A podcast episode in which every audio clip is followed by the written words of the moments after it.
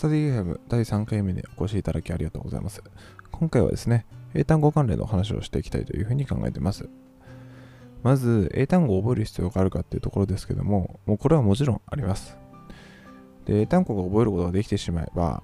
まあそんなに文法が完璧とか、そういう感じじゃなくても、あと長文読解の練習とかをそんなにたくさんしていなくても、センター試験のレベルの英語であれば簡単に読むことができるようになると思います。なんで、英単語は必ず覚えてください。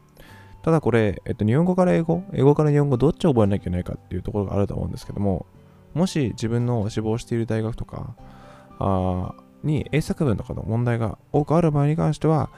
えー、日本語から英語っていうのもやるべきだと思います。ただ、多くの人は、まず英語から日本語っていう、こっちの、えー、麦で英単語を覚えることを完璧にすることをお勧めします。で、その英作文があるよっていう人も、その英語から日本語っていう風な、英語から日本語を全部覚える。例えば2400語単語帳にあって、その2400語を全部英語から日本語で覚えるってなったとしても、逆に日本語から英語っていうのを、その2400語を全部やる必要はありません。最初の、例えばレベル別に分かれている、えー、単語帳なのであれば、最初の1200語まで、えー、日本語から英語を覚えるとか、そういった方法を取ってもらうことが結構ね、いいのかなというふうに思います。あとアクセントとかも、もうそんな完璧を求める必要はないです。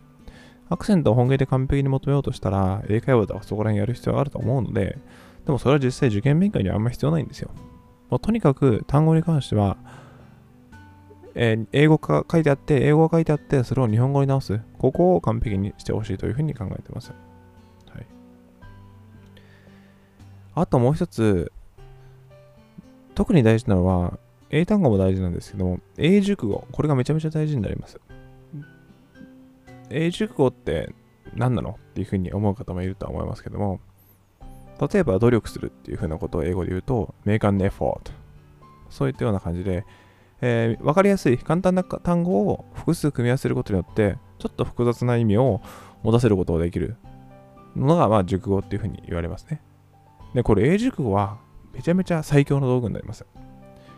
なんでかっていうと、結構受験勉強で出てくる、受験の試験とかで出てくる長文ってもう熟語だらけだったりするんですよ。難しい単語じゃなくてそういう熟語で構成されていて、その熟語を知っているかっていう意味で問われることも多いですし、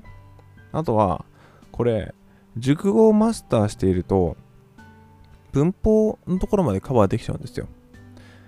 穴埋め問題とかで、例えばなんか、be covered ほやほやみたいな感じが書いてあって、で、be covered の後につくのは、もう熟語で be covered with だっていうことを覚えてしまっていれば、そういうなぜそこに with が来るのかとか、前置詞とかそういう概念を一切無視して、be covered with だからここの空白に入るのは with だよみたいな。そういったこともできちゃうんですよ。で、結構この熟語を覚えるっていうのは最強なので、ぜひともね、英単語と一緒に英熟語ってのもしっかりマスターしていただければなというふうに思います。